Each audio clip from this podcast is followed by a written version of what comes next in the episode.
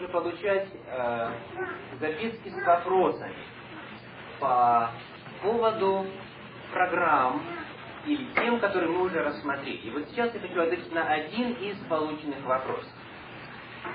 Во время нашей первой встречи, которая произошла шестнадцатого февраля, то есть позавчера, в пятницу, мы рассматривали огромное количество пророчеств Священного Писания о судьбе древней империи Вавилона, древнего государства, древнего города Вавилона. И книга пророка Исаии, и книга пророка Иеремии неоднократно повторяют о том, что Вавилон будет разрушен, и что дальше? Не будет восстановлен, не заселится никогда, говорит Священное Писание, и в роды родов не будет жителей в нем. И э, вплоть до начала двадцатого века люди даже не знали, где находился древний город Вавилон. И потом, когда археолог Уильям Колдуэй на предполагаемом месте, на одном холме в пустыне стал производить раскопки, он обнаружил руины этого древнего города. С тех пор предпринималась попытка, и не одна, восстановить древний город Вавилон. И вопрос, который был задан в отношении этого города, звучит так. В книге Откровения говорится о том, что Вавилон будет еще раз разрушен. Для того, чтобы его разрушить, следует предположить, что перед этим его нужно восстановить. То есть вопрос задавался таким образом: нет ли противоречия между пророчествами Ветхого Завета о том, что Вавилон никогда уже более не будет восстановлен, будучи разрушен тогда, и утверждением Нового Завета, который говорит: «Пал, пал, Вавилон», и дважды это повторяется в книге Откровения, в четырнадцатой главе и восемнадцатой главе. Итак, давайте посмотрим, как можно, основываясь на Священном Писании, ответить на этот вопрос. Приглашаю вас открыть книгу Откровения, семнадцатую главу. Книга Откровения, семнадцатая глава, тексты с первого по пятый. Если у вас Библия с собой, приглашаю открыть на книге Откровения, семнадцатой главе, тексты с первого по пятый. «И пришел один из семи ангелов, имеющих семь чаш, и, говоря со мною, сказал мне: подойди, я покажу тебе суд над великую блудницею, сидящую на водах многих. С ней блудодействовали цари земные, вином ее блудодеяния убивали живущие на земле. И повел меня в духе в пустыню, и я увидел жену, сидящую на звере багряном, преисполненном именами богохульными, семью головами и десятью рогами. И жена облечена была в парфиру и багряницу, украшена золотом, драгоценными камнями и жемчугом, и держала золотую чашу в руке своей, наполненную мерзостями и нечистотою блудодейства ее. И на челе ее написано имя». Какое? Тайна, дальше, Вавилон Великий, мать блудницам и мерзостям земным. В книге Откровения слово «Вавилон» описывается и используется символически. Здесь некая женщина, блудница, названа именем Вавилон. И э, на одной из наших встреч мы очень подробно изучим данные, которые предлагаются здесь и описывают эту блудницу. Мы также будем с вами выяснить, кого она представляет в истории Земли и каково значение этого символа. Но для того, чтобы ответить на вопрос, который только что мы задали, достаточно сказать, что в книге Откровения говорится о падении не буквального города Вавилон, который уже был разрушен и пал а, в истории до нашей эры. Книга Откровения говорит о падении вот этого символического Вавилона. Книга Откровения говорит о том, что пал, пал Вавилон, вот эта великая блудница, которая мерзостью своего блудодеяния напоила все народы. Итак, есть ли противоречие? Нет, Ветхий Завет говорит о том, что буквальный город Вавилон не будет восстановлен, а Новый Завет в книге Откровения говорит о том, что будет некая система, э, называемая Вавилон, и она будет Господом разрушена. Итак, слово «Вавилон» в книге Откровения имеет не буквальный, а символический смысл, и этим словом обозначается некая тайная женщина, определение которой или значение которой мы с вами изучим на одной из наших встреч. Итак, я приглашаю вас, направляйте свои вопросы, и э, эти вопросы, они будут рассмотрены либо в отдельно отведенное для этого время, либо они будут включены в лекции, которые я готовлю. Поскольку мне хотелось, проводя эту программу, отвечать на вопросы, которые есть у вас, приходящие и желающих изучать эту тему. Поэтому э, вот эти лекции, представления во многом будут зависеть от ваших вопросов. Я приглашаю вас, направляйте вопросы. Вот здесь на фортепиано, э, справа от меня специальная корзиночка для вопросов. И они помогут мне э, изъяснить и рассмотреть именно те темы, которые являются насущными и важными для нас. На этой программе мы исследуем с вами библейские пророчества. И в прошлый раз мы с вами стали э, знакомиться с главными терминами, которые необходимо знать для того, чтобы исследование пророчеств было наполнено для нас большим смыслом и большим пониманием. В прошлый раз мы рассмотрели такие термины, как классическое пророчество, апокалиптическое пророчество, условное пророчество, безусловное пророчество. И сегодня мы продолжаем с вами исследование различной терминологии и различных принципов истолкования, которые нам нужно знать, чтобы правильно понимать библейские пророчества. Итак, сегодня вопрос, с которого мы начнем сегодняшнюю встречу, звучит так. Виды исполнения библейских пророчеств. Как библейские пророчества исполняются в истории? Какие виды исполнения библейских пророчеств существуют? Итак, первые, для тех, кто конспектирует, вы видите, это первые листы. Первый вид исполнения библейских пророчеств называется прямое исполнение. Мы сейчас выключим свет, чтобы было лучше видно. Так лучше? Да? Итак, прямое исполнение. Прямое конкретное предсказание и прямое исполнение. Давайте приведем пример. Книга пророка Иеремии, двадцать пятая глава, тексты одиннадцатый и двенадцатый. Итак, Иеремия, двадцать пятая глава, тексты одиннадцатый и двенадцатый. «И вся земля эта будет пустынею и ужасом. И народы сии будут служить царю Вавилонскому семьдесят лет. И будет, когда исполнится семьдесят лет, накажу царя Вавилонского, и тот народ, говорит Господь, за их нечестие, и землю халдейскую, и сделаю ее вечную пустыню». Пророк Иеремия назвал точное число лет, на протяжении которых израильский народ будет находиться в Вавилонском плену.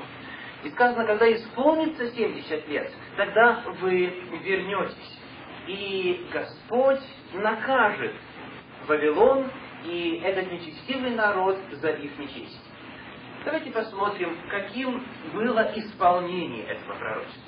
Вторая книга Паралипоменон, тридцать шестая глава, текст двадцать первый. Итак, вторая книга Паралипоменон, глава тридцать шестая, двадцать первый текст.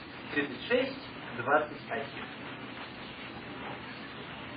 «Доколе во исполнении слова Господня, сказанного устами Иеремии, земля не отпраздновала суббот своих.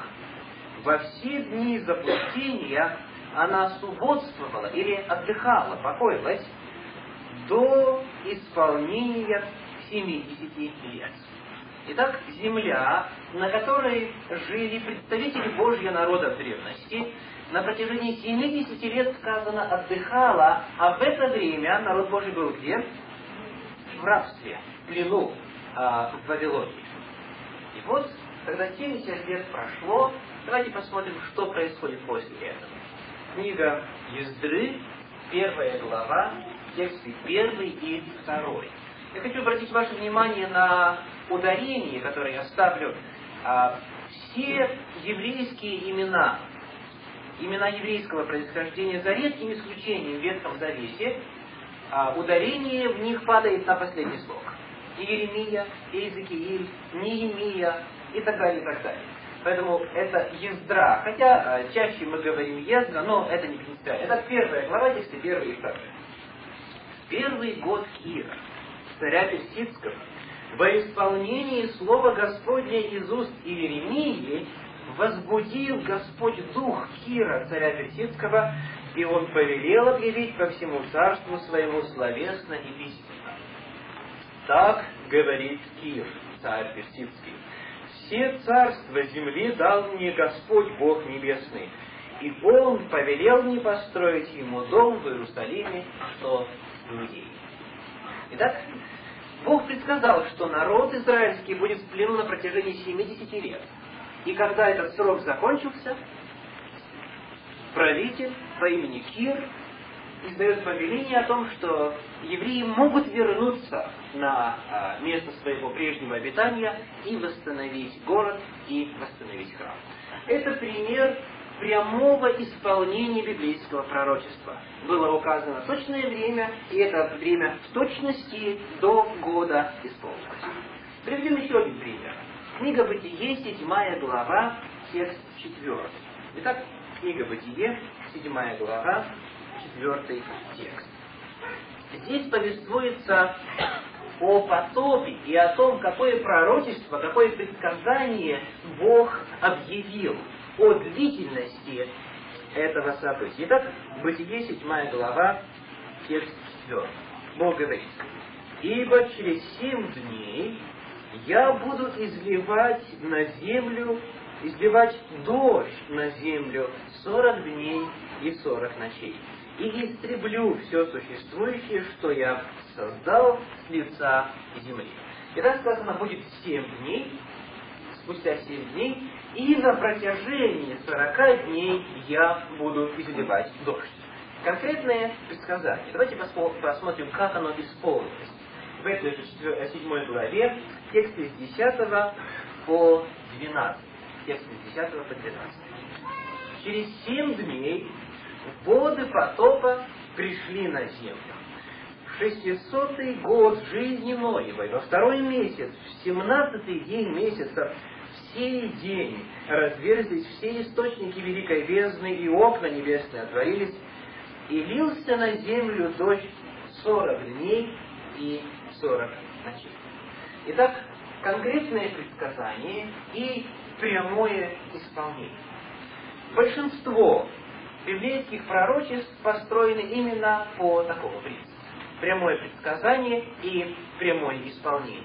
Это был первый вид исполнения библейских пророчеств. Теперь перейдем ко второму. Он а, называется поэтапное исполнение. Поэтапное исполнение. Второе Римское, для тех, кто конспектирует, поэтапное исполнение. Приглашаю открыть вас Евангелие от Луки, четвёртую главу. Евангелие от Луки, четвёртая глава, тексты с шестнадцатого по двадцать первый.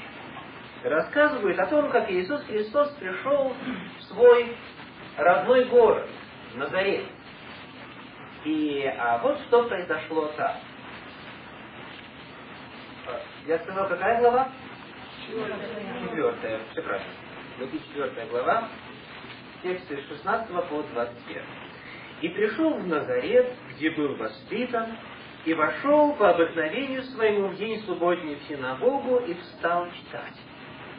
Ему подали книгу пророка Исаии, и он, раскрыв книгу, нашел место, где было написано: «Дух Господень на мне, ибо Он помазал меня благовествовать нищим, и послал меня исцелять сокрушенных сердцем, проповедовать пленным освобождение, слепым прозрение, отпустить измученных на свободу, проповедовать лето Господне благоприятное».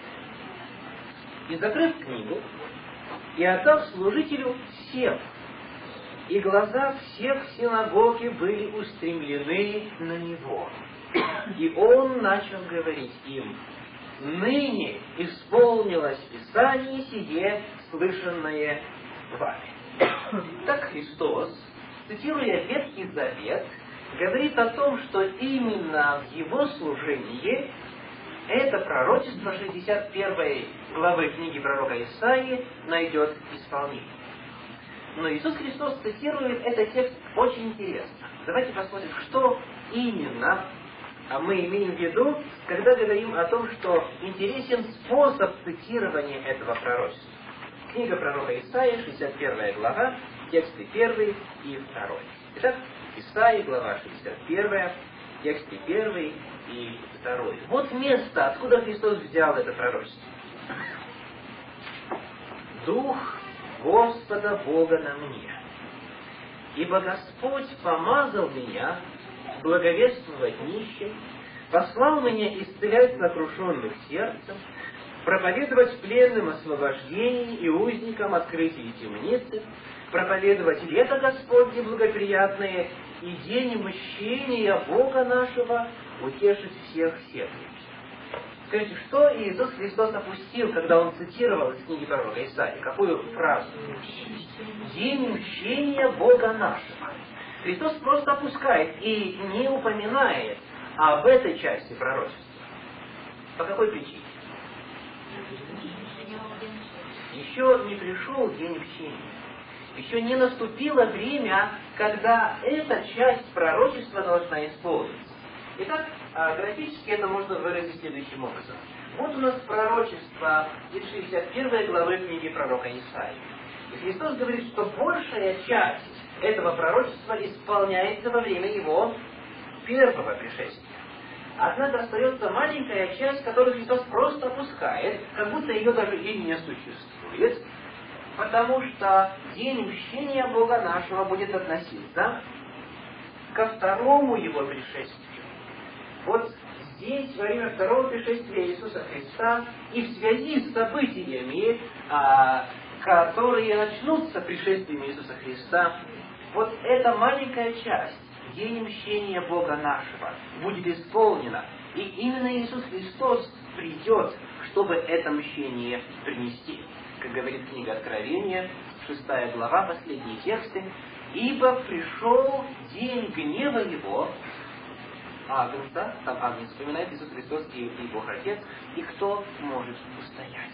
Итак, второй а, способ, или второй вид исполнения библейских пророчеств – это поэтапное исполнение. То есть, когда какая-то часть исполняется сегодня, предположим, а какая-то часть того же самого пророчества исполняется в будущем, когда-то позднее во времени истории нашей земли. И этот принцип чрезвычайно важен. Скажите, когда вы читаете просто книгу пророка Исаии, шестьдесят первую главу, может ли у вас появиться мысль о том, что весь этот отрывок описывает не одно, а два разных события? Это представлено сплошным текстом. В самом тексте не указано, что одна часть исполнится здесь, а другая часть исполнится в будущем. И скажите, что нам нужно для того, чтобы определить, какая часть исполнится позднее?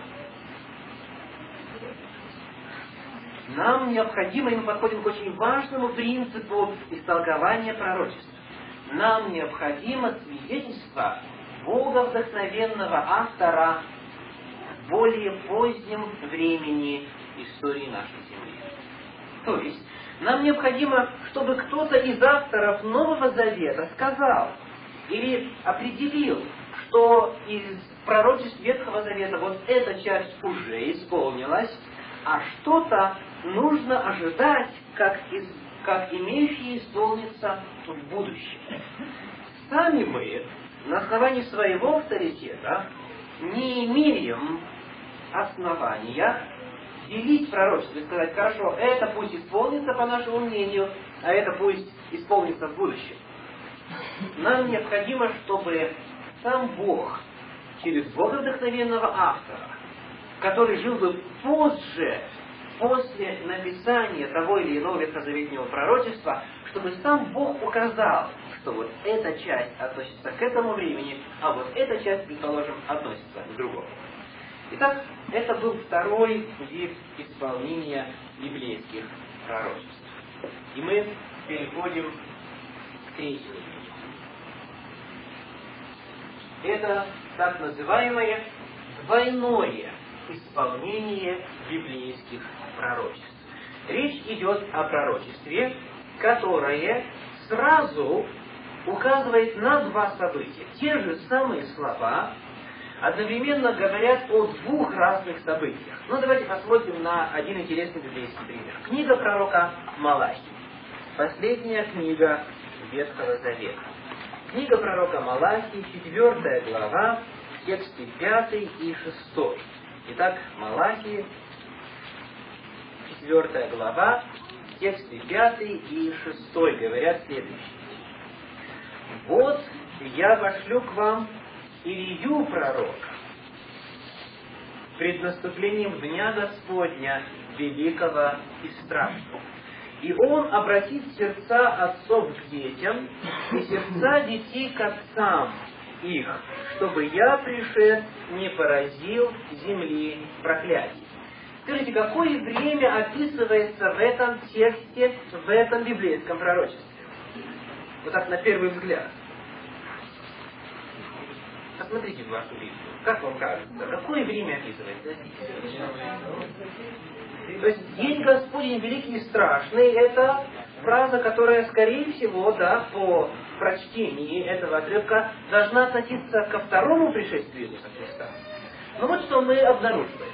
В Евангелии от Матфея в семнадцатой главе Иисус Христос говорит следующее. Итак, Евангелие от Матфея, семнадцатая глава, тексты с десятого по тринадцатый. Евангелие от Матфея, семнадцатая глава, тексты с десятого по тринадцатый. «И спросили его ученики его, как же книжники говорят, что Илии надлежит прийти прежде? И Иисус сказал им в ответ: правда, Илия должен прийти прежде и устроить все, но говорю вам, что Илия уже пришел, и не узнали его, а поступили с ним, как хотели. Так и Сын Человеческий пострадает от них. Тогда ученики поняли, что он говорил им об Иоанне Крестителе». Итак, Иисус, Иисуса Христа мы узнаем, что, оказывается, это пророчество уже исполнилось. Илия, который должен был прийти, уже пришел. И этим Ильей был кто? Иоанн Креститель. Сказано, что когда его отец Захария от ангела услышал сообщение о рождении этого ребенка, сказано, он предвидит пред ним в духе и силе Илии. И очень интересно, что Иоанн даже одевался, как Илия. Если вы сравните описание пророка Илии в Ветхом Завете и описание пророка Иоанна Крестителя в Новом Завете, вы увидите, что по характеру действия, даже по одежде они очень схожи. И по миссии, которую необходимо было произвести. Итак, двойное исполнение. Принцип двойного исполнения заключается в том, что одни и те же слова, одновременно те же самые слова, могут относиться к двум разным событиям. Потому что первое, как мы выяснили, относится к первому пришествию Иисуса Христа, но День Господень, великий и страшный, наступил уже, еще не наступил, да? Поэтому у нас есть основания ожидать повторного, вторичного исполнения этого же самого пророчества уже перед непосредственным излитием Божьего суда и самим пришествием Иисуса Христа. Есть и иные примеры двойного исполнения библейских пророчеств.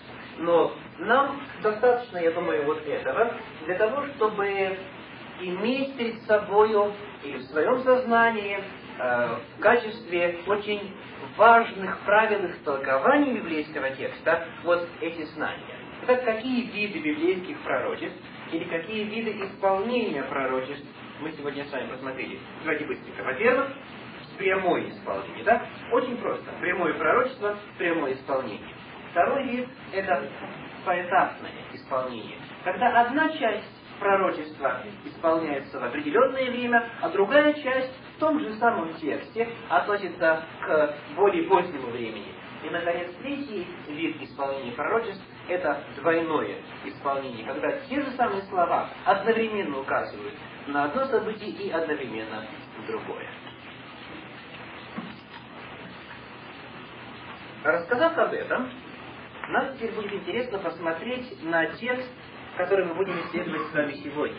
На библейский отрывок, который сегодня мы с вами откроем для того, чтобы узнать о событиях нашего времени. Это двадцать четвёртая глава Евангелия от Матфея. Итак, двадцать четвёртая глава Евангелия от Матфея. Приглашаю вас открыть это место Священного Писания, и мы зададимся очень важным вопросом. О чем эта глава? Что Иисус Христос желал донести до нас, читающих это пророчество, произнося вот эти знаменитые слова на Елеонской горе? Итак, первый вопрос. Первая римская, для тех, кто конспектирует из вас, тема. Какова тема двадцать четвёртой главы Евангелия от Матфея? Итак, текст с первого по третьего. «И вышед Иисус, шел от храма, и приступили ученики Его, чтобы показать Ему здание храма. Иисус же сказал им: видите ли все это? Истинно говорю вам, не останется здесь камня на камне, все будет разрушено». Когда же сидел он на горе Елеонской, то приступили к нему ученики наедине и спросили: скажи нам, когда это будет? Это, это что? Разрушение Иерусалима. Когда это, предсказанное тобою, произойдет? Но не только одновременно и второй вопрос, да, какой? И какой признак твоего пришествия и кончины века? Итак, в самом начале двадцать четвёртой главы мы узнаем о том, что тема двадцать четвёртой главы вмещает в себя сразу две темы.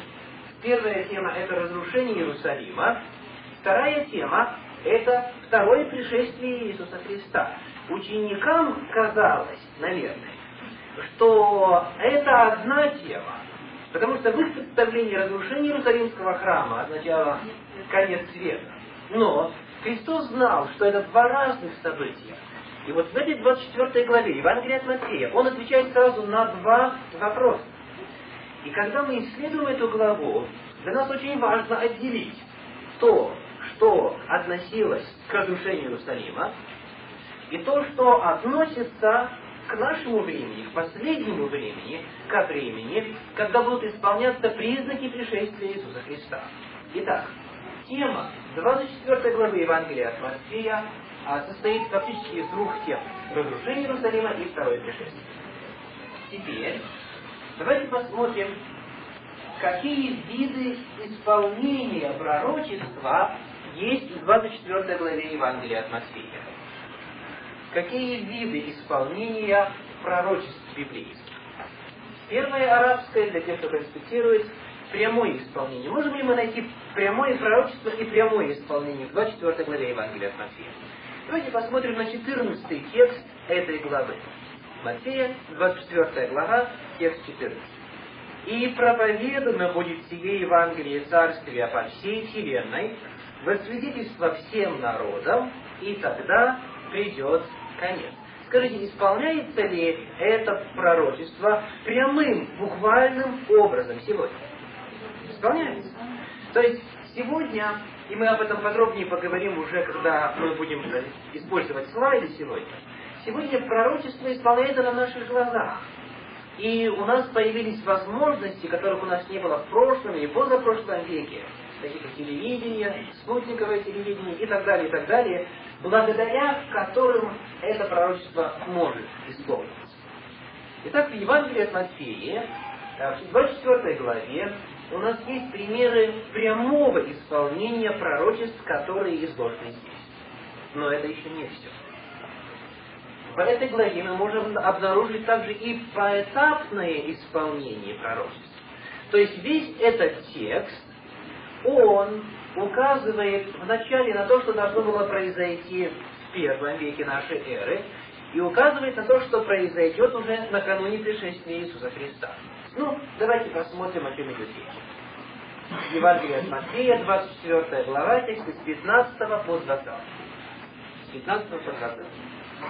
Итак, когда увидите мерзость запустения, реченную через пророка Даниила, стоящую на святом месте, читающий да разумеет, тогда находящиеся в Иудее добегут в горы, и кто на кровле, тот да не сходит взять что-нибудь из дома своего, и кто на поле, тот да не обращается назад взять одежды свои. Горе же беременным и питающим сосцами в те дни, молитесь, чтобы не случилось бегство ваше зимою или в субботу. И когда мы читаем параллельное место Священного Писания, в Евангелии от Луки, он поясняет, что мерзость запустения придет тогда, когда Иерусалим будет окружен войсками. Для тех, кто конспектирует, это двадцать первая глава Евангелия от Луки. Итак, вот эта часть, эти пять текстов, они совершенно определенно относятся к какому времени? К семидесятому году нашей эры, ко времени, когда Тит, римский полководец, уничтожил и разрушил и город, практически весь, и храм Иерусалимский. И Христос говорил о том, что когда вы увидите, что войска подходят, вы бегите в горы, чтобы вы, христиане, знающие это откровение о судьбе этого города, были спасены. Итак, вот эта часть совершенно определенно, она относится к первому веку нашей эры. Но здесь есть в этом же самом тексте, в этой же самой главе и пророчество, относящееся к другому этапу истории человечества. Например, в двадцать четвёртой главе тексты с двадцать девятого по тридцать первый. Давайте прочтем вместе. Итак, двадцать четвёртая глава, тексты с двадцать девятого по тридцать первый. «И вдруг после скорби дней тех солнце померкнет, и луна не даст света своего, и звезды спадут с неба, и силы небесные поколеблются. Тогда явится знамение Сына Человеческого на небе, и тогда восплачутся все племена земные, и увидят Сына Человеческого, грядущего на облаках небесных, силою и славою великою. И пошлет ангелов своих с трубою громогласную, и соберут избранных его от четырех ветров, от края небес до края их». Это к чему относится? Ко второму пришествию Иисуса Христа. То есть, в одной и той же самой главе, в рамках одного и того же рассказа Иисуса Христа о событиях будущего, мы видим принцип поэтапного исполнения этих пророчеств. Часть из них исполнилась в первом веке, часть должна будет исполниться во время пришествия Иисуса Христа. И самое интересное заключается в том, что двадцать четвёртая глава Евангелия от Матфея представляет собой пример и двойного исполнения библейских пророчеств. То есть, когда одни и те же слова одновременно относятся и к первому веку нашей эры, и к последнему времени. Давайте посмотрим, о каких текстах идет речь. В этой же двадцать четвёртой главе тексты двадцать первый и двадцать второй. двадцать первый и двадцать второй. «Ибо тогда будет великая скорбь, какой не было от начала мира до ныне и не будет. И если бы не сократились те дни, то не спаслась бы никакая плоть, но ради избранных сократятся те дни». Вот скажите, на первый взгляд, как вам кажется, к чему должно относиться это пророчество? К какому времени? Скорее всего, ко второму пришествию Иисуса Христа, да? Когда будет скорбь, и она сократится, и так далее, и так далее. Но сам текст и контекст этого а, утверждения связывает время скорби со временем разрушения Иерусалима. Вот еще раз давайте прочтем двадцатый и двадцать первый текст. «Молитесь, чтобы не случилось бегство вашей зимою или в субботу». Речь идет о разрушении Иерусалима. «Ибо тогда», то есть в первом веке, в семидесятом году нашей эры, будет великая скорбь, какой а, не, не было от начала мира до ныне и не будет. Но одновременно великая скорбь в этой же двадцать четвёртой главе Евангелия от Матфея связывается и со вторым пришествием Иисуса Христа. Это время скорби повторится. То есть те же самые слова, они одновременно относятся и к первому веку, и к последнему времени истории нашей земли. Итак, сегодня в начале нашей встречи мы с вами э, проделали небольшое путешествие по некоторым правилам истолкования библейских пророчеств. Мы выяснили, что существует три основных вида исполнений библейских пророчеств. Первое какое? Прямое исполнение. Второе? Поэтапное. Третье? Двойное исполнение.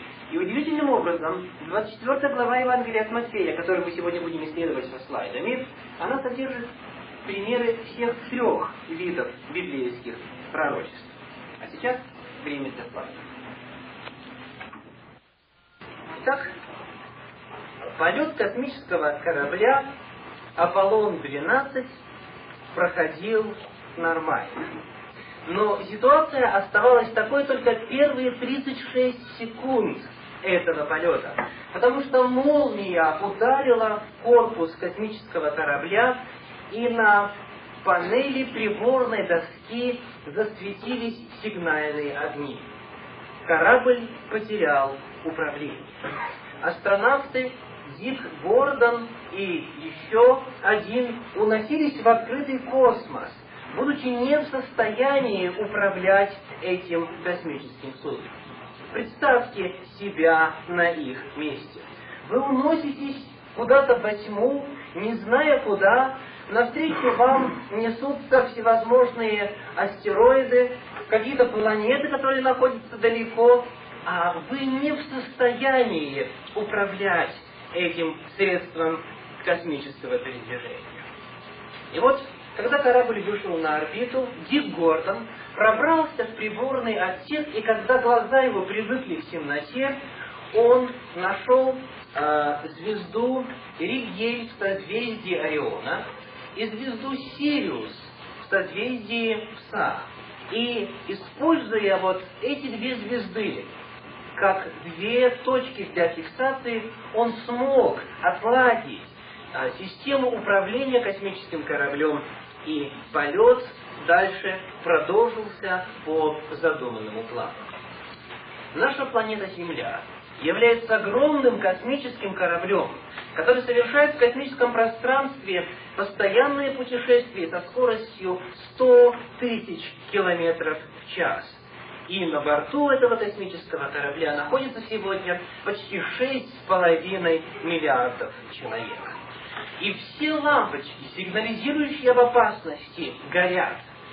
Горят и заставляют мыслящие умы задумываться над тем, что ждет нашу Землю.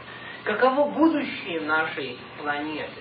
Закончим ли мы спустя четыре миллиарда лет просто обуглившимся куском материи в космическом пространстве? Или мы замерзнем, поскольку Солнце, оно сжимается, и скоро, и скоро будет меньше тепла? Или мы, наоборот, изжаримся, потому что озоновые дыры увеличиваются, и глобальное потепление настанет на нашей планете? Что ожидает нас в будущем? Этот же вопрос интересовал и учеников Иисуса Христа. И однажды, когда сидел он на горе Елеонской, двадцать четвёртая глава от Матфея, третий текст, приступили к нему ученики наедине и спросили: «Скажи нам, когда это будет? И какой признак твоего пришествия и кончины века?» И Иисус Христос в двадцать четвёртой главе Евангелия от Матфея рассказал нам о признаках, четыре из которых уже исполняются на наших глазах. Четыре вида, четыре рода признаков или знамений пришествия Иисуса Христа сегодня исполняются и свидетельствуют о том, что Его обещание вернуться назад и прийти за своим народом в действительности исполнится очень и очень скоро. Итак, каковы же эти четыре вида признаков, которые оставило Священное Писание в двадцать четвёртой главе Евангелия от Матфея из уст самого Иисуса Христа? Начиная отвечать на этот вопрос о том, каков признак своего пришествия и кончины века, Христос в первую очередь предупреждает и говорит: «Берегитесь, чтобы кто не прельстил вас». Обратите внимание, Вместо того, чтобы начать сразу же излагать признаки его пришествия, Христос в первую очередь счел нужным предупредить и сказать: будьте осторожны, берегитесь, чтобы вас кто-нибудь не прельстил, потому что это прельщение будет иметь место, потому что о конце света будет очень много разных теорий, потому что о последнем времени будет очень много лжеидей, лжепредставлений. И поэтому, в первую очередь, что? Берегитесь, будьте настороже, будьте внимательны, бодрствуйте. И вот первый признак, или первый вид, или род признаков пришествия Иисуса Христа, предложенный Иисусом Христом, это признаки или знамения в религиозном мире. Знамения в религиозном мире. Христос сказал: многие придут под именем Моим и будут говорить: я Христос, и многих христиан. Когда мы с вами пролистываем историю христианской церкви, то вплоть до девятнадцатого века мы не встречаем практически ни одного случая, когда кто-либо из смертных осмелился бы сказать: «Я – это Иисус Христос, пришедший во второй раз». Таких случаев практически не знает история христианской церкви. Но вот начиная примерно с середины девятнадцатого столетия, число людей, которые появляются и утверждают: «Я – это Иисус Христос», постоянно растет. И общее число таковых до нашего времени сегодня составляет около двух тысяч человек. Около двух тысяч личностей, представьте себе, за это время сказали: «Я – это Иисус Христос, который пришел во второй раз».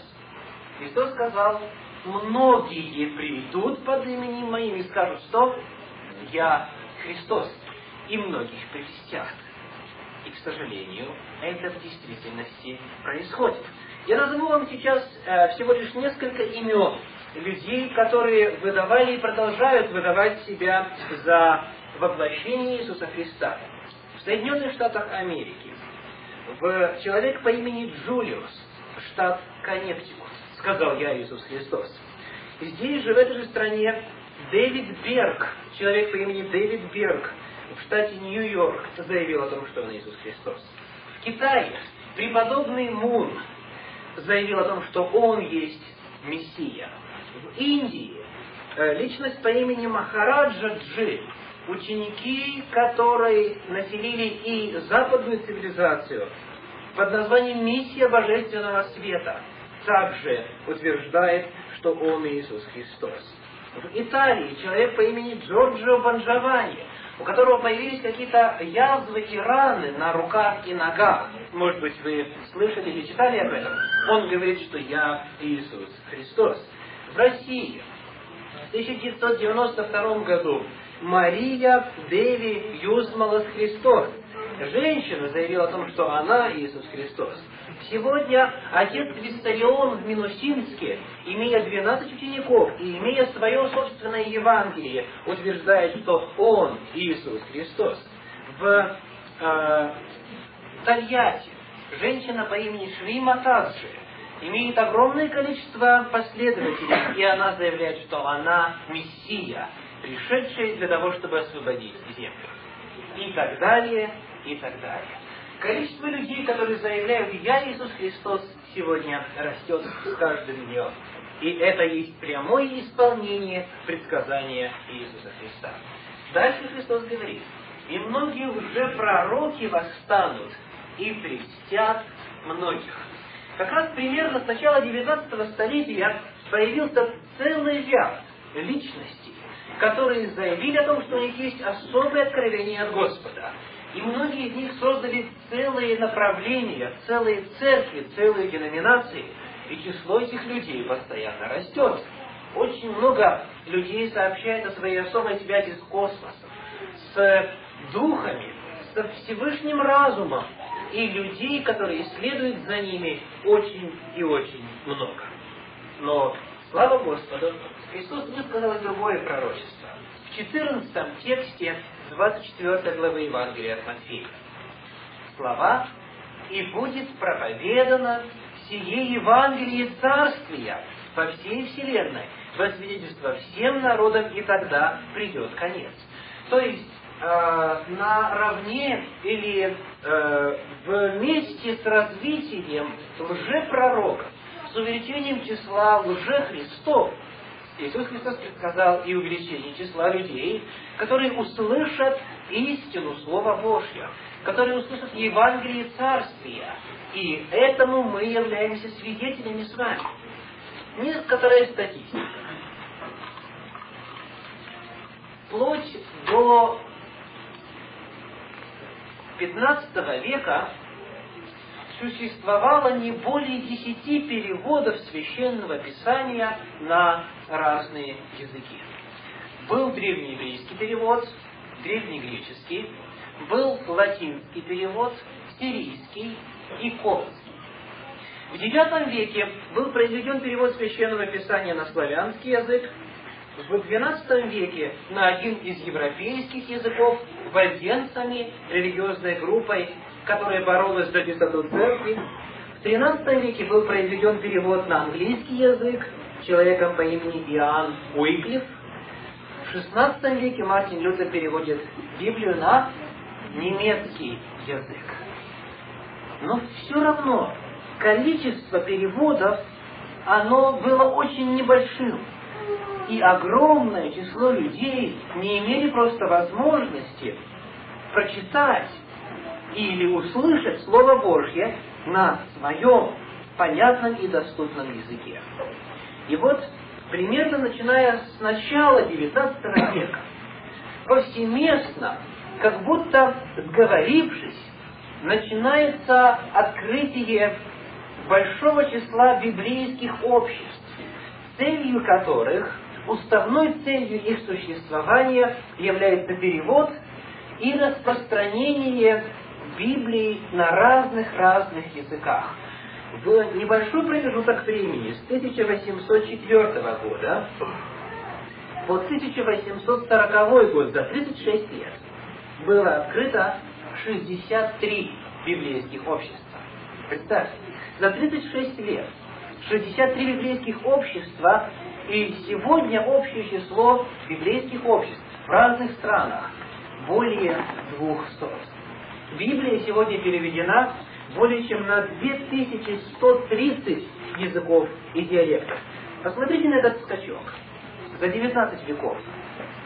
Где-то, может быть, всего лишь на двадцать языков Слово Божье переведено. За один век, или два уже, да? Два. На две тысячи сто тридцать. Это свидетельство того, что Евангелие Царствия проповедуется. И оно будет проповедоваться до тех пор, пока каждый человек не услышит и не сделает свой осознанный выбор. Либо в пользу Господа, либо против Него. Итак, во-первых, мы рассмотрели сегодня знамения в религиозном мире. Признаки, которые исполняются на наших глазах. Второй вид знамений, который оставил Иисус Христос, это знамения в политическом мире. Признаки в политическом мире. Вот что говорит Священное Писание.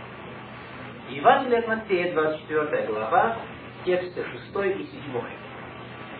«Также услышите о войнах, ибо восстанет народ на народ и царство на царство. Также услышите о войнах и о военных слухах. Смотрите, не ужасайтесь, это еще не конец». Итак, Христос предсказал, что признаком Его близкого второго пришествия будут войны на земле, когда народ на народ и царство на царство будут восставать. Но скажите, было ли на земле когда-либо время, начиная с грехопадения, когда бы люди не воевали между собой? А историки подсчитали, что если сложить все промежутки мира на земле, когда нигде, ни в одном месте земли, по имеющимся данным, никто не воевал, то общая сумма составит двести девяносто лет всего за всю историю нашей земли.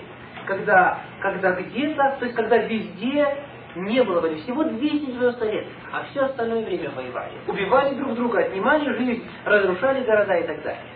То есть, когда Христос говорит о том, что войны будут особым признаком Его пришествия, Он должен говорить о каких-то войнах, которые отличаются от всех остальных. Он должен говорить о каких-то выходящих за рамки обычных представлений о войне, военных конфликтах. И только относительно недавно, в двадцатом веке, Земля увидела две войны, которые по масштабу своему превзошли все, что было до этого. Имеется в виду, чтобы так массово уничтожать друг друга. У людей не было раньше возможности отнимать жизнь при помощи современных способов уничтожения друг друга. При помощи ракет, при помощи ядерных взрывов. В Священном Писании, в книге Откровения, в одиннадцатой главе, в восемнадцатом тексте сказано: «И расцвели язычники, и пришел гнев твой, и время погубить губивших землю». Это очень интересное предсказание, которое говорит о том, что тогда, когда человечество достигнет а, такого уровня развития, благодаря которому будет в состоянии погубить землю или уничтожить ее, тогда придет конец. Такое время наступило, когда была изобретена и использована атомная бомба. Сегодня на одном только... На одной только атомной подводной лодке столько этих зарядов, что их хватило бы для уничтожения многих-многих городов. Количество ядерных боеголовок на нашей Земле достаточно для того, чтобы содрать поверхность нашей Земли, если бы они взорвались все в одно время. Человек на самом деле сегодня уже в состоянии что сделать? Погубить Землю. И это на самом деле признак. Такого не было никогда раньше. Это признак близости пришествия Иисуса Христа. И в результате всего этого Священное Писание говорит: на земле уныние народов и недоумение. Люди находятся в страхе, люди боятся, потому что никто не может гарантировать более безопасность. Если путем нажатия одной кнопки может пол земного шара исчезнуть с лица земли. Мы живем во время, когда знамения в политическом мире исполняются на наших глазах. И Священное Писание говорит во втором послании Фессалоникийцам, в пятой главе, в третьем тексте: «Ибо когда будут говорить мир и безопасность, тогда внезапно постигнет их пагуба».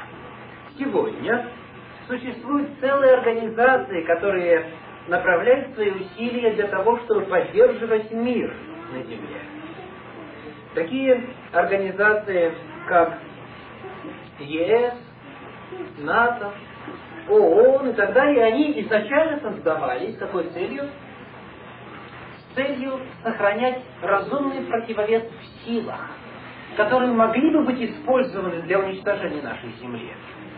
Но несмотря на все усилия дипломатов, несмотря на усилия мирового сообщества, войны все-таки продолжают происходить. Прямо сейчас, когда мы с вами сидим в этой аудитории.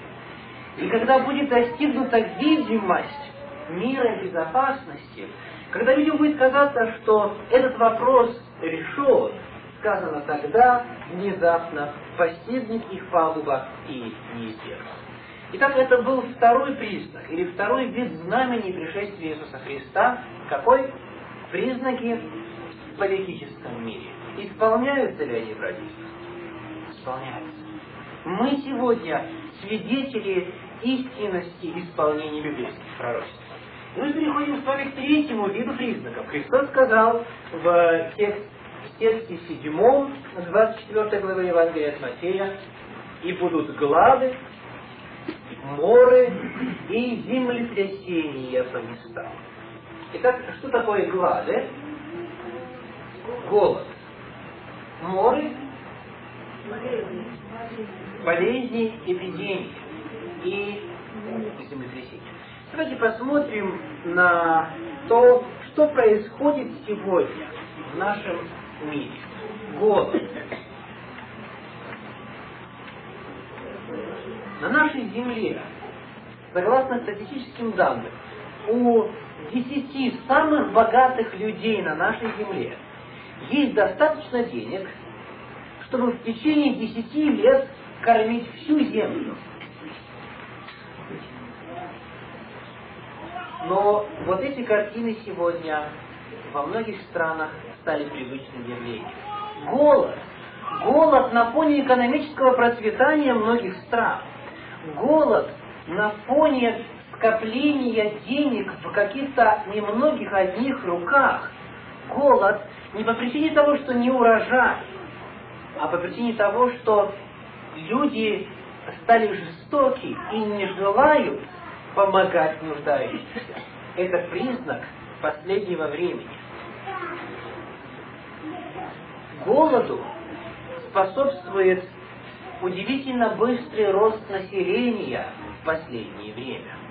Чем больше людей появляется на нашей земле, тем труднее земле, исходя из ее ресурсов, прокормить этих людей. И это один из многих факторов, который способствует голоду. Давайте посмотрим на некоторую статистику роста населения на нашей земле.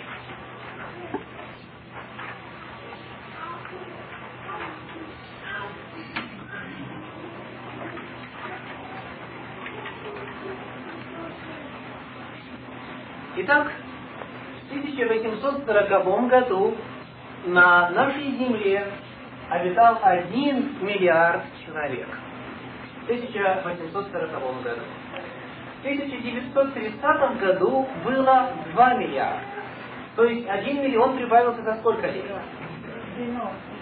За девяносто лет. Да? В тысяча девятьсот шестидесятом году было уже три миллиарда. Один миллиард добавился за, за тридцать лет. Вы чувствуете, как скорость увеличивается. Дальше. В тысяча девятьсот семьдесят пятом году было уже четыре миллиарда. То есть один миллиард появился за пятнадцать лет. И по данным тысяча девятьсот восемьдесят шестого года было пять миллиардов за одиннадцать лет. Сегодня А, около шести с половиной миллиардов жителей нашей земли. И если взять только средние показатели роста или прироста населения, то очень скоро Земля будет не в состоянии дать пищу и ресурсы чистой воды, чистого воздуха и так далее для такого огромного количества жителей на нашей земле. И это все способствует чему? Голод. И обратите внимание, когда начался сильный рост? Относительно недавно. Да? То есть в середине девятнадцатого столетия. Это указывает на то, что мы живем с вами в последнее время.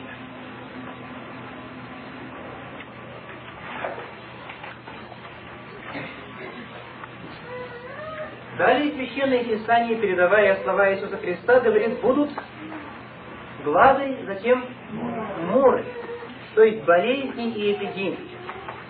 Когда мы учились с вами в школе, нам говорили, мы на основании развития науки оставим Бога далеко позади, смогли победить чуму, холеру, лихорадку и так далее, и так далее. Медицина развивается, и скоро все болезни будут побеждены. Вы слышали такое? Неоднократно.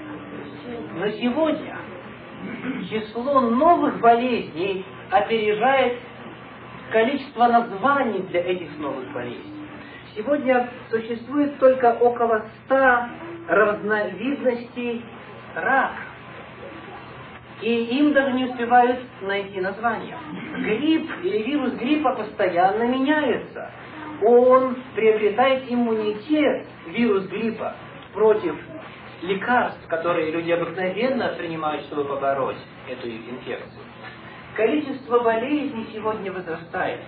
Достаточно вспомнить такую страшную болезнь, как СПИД, которую мы не можем победить. И вот, говоря о болезнях, говоря о том, что сегодня на фоне развития медицины огромное количество людей страдает от болезней и от морок, от эпидемий, мы убеждаемся, что это на самом деле знамение. Это нечто необычное. Такого не должно бы быть, но это, тем не менее, происходит. Различные эпидемии, они часто э, они накрывают собой и поглощают целые страты. И вот давайте посмотрим на некоторую статистику в этом отношении.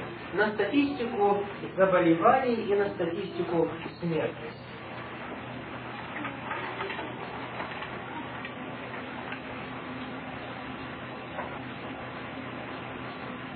Итак, смертность ежегодно по данным Всемирной организации здравоохранения на тысяча девятьсот девяносто шестой год. От рака. Каждый год на Земле умирает примерно пять миллионов человек. От туберкулеза три миллиона человек в год.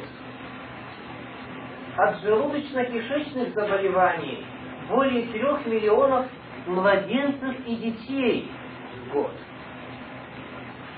От инфекций дыхательных путей три с половиной миллионов детей до пяти лет каждый год. Итак, исполняется ли предсказание о том, что моры будут перед пришествием Иисуса Христа? Исполняется. И это тем более удивительно, что человек может уже состоять на сорок процентов из искусственных органов и жить, и функционировать. На этом фоне вот эта статистика в действительности свидетельствует о том, что моры, болезни, эпидемии являются признаком нашего времени. И это знамение. Далее, Иисус Христос сказал, будут землетрясения. Давайте посмотрим на статистику землетрясений по данным Британского общества покровительства естественных наук. Итак, в первом веке нашей эры сейсмологами было зарегистрировано пятнадцать крупных землетрясений. В девятнадцатом веке уже две тысячи сто двадцать. Посмотрите на скачок. В одном только тысяча девятьсот семьдесят шестом году произошло две тысячи шестьсот крупных землетрясений. Мы не упоминаем мелких. И сегодня ежегодно на нашей Земле происходит более трех тысяч землетрясений, которые уносят жизнь. И последний из них в Индии. Страшное по своим масштабам землетрясение. Это, это, это просто ужасно. Итак, посмотрите. За один век пятнадцать, за один год три тысячи. О чем это свидетельствует? Пришествие Иисуса Христа близко. Потому что землетрясения, по словам Иисуса Христа, являются признаком Его второго пришествия. Моры, они проникли не только в общество человека. Животные, они вымирают в огромных количествах по причине всевозможных инфекционных заболеваний. Растения сегодня нуждаются в том, чтобы их, их обрабатывали химикатами несколько раз, для того, чтобы вырастить одно яблочко без червей. Это просто удивительно. Если раньше достаточно было а, использовать слабодействующие а, препараты для того, чтобы травить этих а, мелких мошек и так далее, и так далее, то сегодня по нескольку раз. Если кто-то из вас встречался с процессом выращивания фруктов хотя бы, вы знаете, насколько трудно сейчас вырастить что-то неиспорченное. Землетрясение. Землетрясение – это то, что происходит в наше время, и количество землетрясений от века к веку нарастает. Итак, это были признаки в, где? В мире природы. Это были признаки в окружающем нас мире. И последний, четвертый признак. Последнее знамение, которое оставил Иисус Христос, это знамение в мире нравственности или знамение в сфере нравственности. Но как было во дни Ноя, двадцать четвёртая глава Евангелия от Матфея, текст тридцать седьмой. Но как было во дни Ноя, так будет и пришествие Сына Человеческого. Ибо как во дни перед потопом ели, пили, женились и выходили замуж до того дня, как вошел Ной в ковчег, и не думали, пока не пришел потоп и не истребил всех, так будет и пришествие Сына Человеческого. Давайте вспомним, какой была нравственная ситуация во времена Ноя, и сравним с нашим временем. Ной на протяжении ста двадцати лет проповедовал. В Новом Завете он назван проповедником правды. И он проповедовал о том, что скоро наступит водный поток. Он проповедовал о покаянии, о необходимости обратиться к Господу, или хотя бы о необходимости зайти в этот ковчег. Но каков был результат? Никто не откликнулся. Всего восемь человек вошло в ковчег. Им проповедовали сто двадцать лет. И, как говорит один писатель, каждый удар молотка во время строительства ковчега был проповедью. И туда должно было, должно быть, собиралось огромное количество людей. Посмотрите на это великое сооружение, которому негде было плавать, потому что его построили на сухом месте, и люди никогда до этого не видели дождя. И вот сказано, люди это все делали и не думали. Очень важная характеристика. Люди знали, но не думали. До того дня, как пришел потоп и истребил всех. И увидел Господь, что велико развращение человеков на земле, и что все мысли и помышления сердца их зло во всякое время. Но земля расплилась пред лицем Божьим, и наполнила земля злодеяниями во времена Ноя. Давайте посмотрим, что происходит в наше время. Сродни ли нравственное состояние людей, живущих сегодня, тому, что было тогда, во времена Ноя? Ответ – да. Люди на земле очень редко сегодня ставят целью служить Господу, делать добро, искать этого добра. Человек стремится как можно больше получить для себя и не стесняется ни в каких средствах для достижения этой цели. Вот, пожалуйста, на слайде снимок вывески, приглашающие в публичный дом. Во многих странах сегодня проституция официально разрешена. Сказано, открыт двадцать четыре часа в сутки. Пожалуйста, после бизнеса приходите и отдыхайте. И никто не стесняется. И считается, что это вполне нормально. Это торговля человеческой плотью и использование человеческих страстей. Когда мы включаем телевидение, мы каждый день в новостях слышим о том, какие преступления происходят сегодня, говорящие о падении нравов.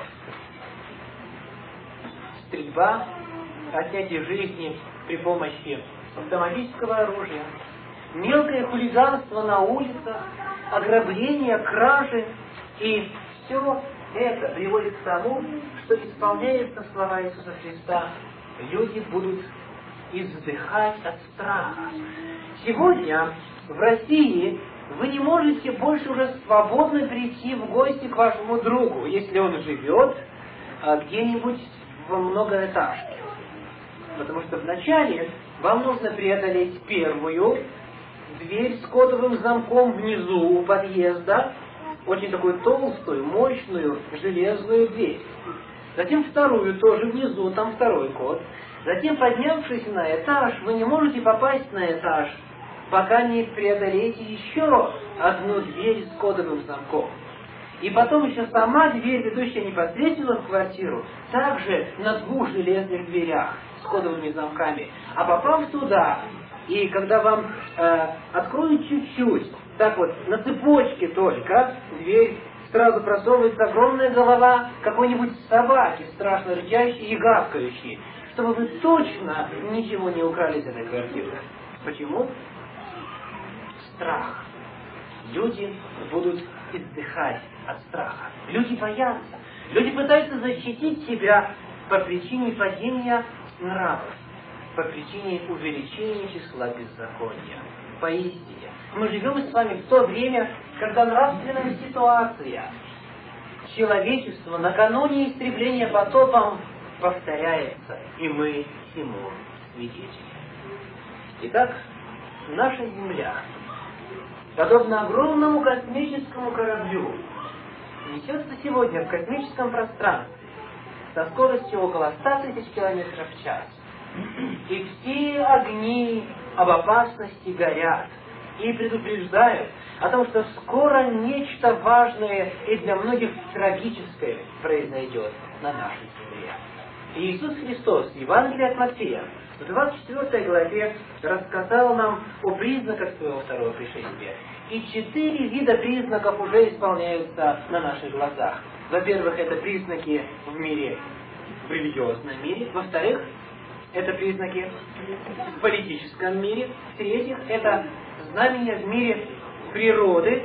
И в-четвертых, это знамения в области нравственности. Все они исполняются. Как же христианин будет реагировать на это умножение зла? Как же христианин будет реагировать на э, информацию о том, что эти признаки исполняются? Многие люди наполняются страхом, правда? Многие боятся. Как я пройду? Как я выдержу? Как я смогу удержать крепость моей веры? Как, как и как? Страх и боязнь живет не только в сердцах неверующих, но в сердцах многих верующих. И поэтому Священное Писание говорит: когда же начнет это сбываться, это двадцать первая глава Евангелия от Луки, двадцать восьмой текст. Тогда восклонитесь. Что означает восклонитесь? Выпрямитесь или поднимитесь, да? Восклонитесь и поднимите головы ваши, потому что приближается избавление ваше. Эти признаки не должны пугать верующего человека. Хотя печально, что это происходит, но это наполняет наше сердце радостью и надеждой на скорое избавление. Итак, когда придет Иисус Христос? Скоро. В каком году? Посмотрите, что сказано. И сказал им притчу: посмотрите на смоковницу и на все деревья. Когда они уже распускаются, то, видя это, знаете сами, что уже близко лето. Скажите, можете ли вы назвать день, когда весна превращается в лес? Нет. Да, это очень легко. Посмотрел в календарь, да, и, и все очень просто. Мы не можем с вами ответить на вопрос, в какой день наступило лето. Мы можем с вами определить только период, когда лето приближается, не правда? Мы смотрим на деревья, мы смотрим на почки, они набухают, листочки постепенно появляются. Мы говорим, вот весна пришла, а потом смотрим, уже и лето оказывается. И мы не можем сказать с точностью, когда это время произойдет. Точно так же, говорит Иисус Христос, произойдет с моим пришествием, со вторым пришествием Иисуса Христа. Мы не сможем точно сказать, в какой день или в какой год это произойдет, но мы сможем точно указать период, когда это пришествие близко. Итак, сегодня это исследование Священного Писания приводит нас к непоколебимому выводу о том, что пришествие Иисуса Христа грядет. Уже слышны шаги дня Господня.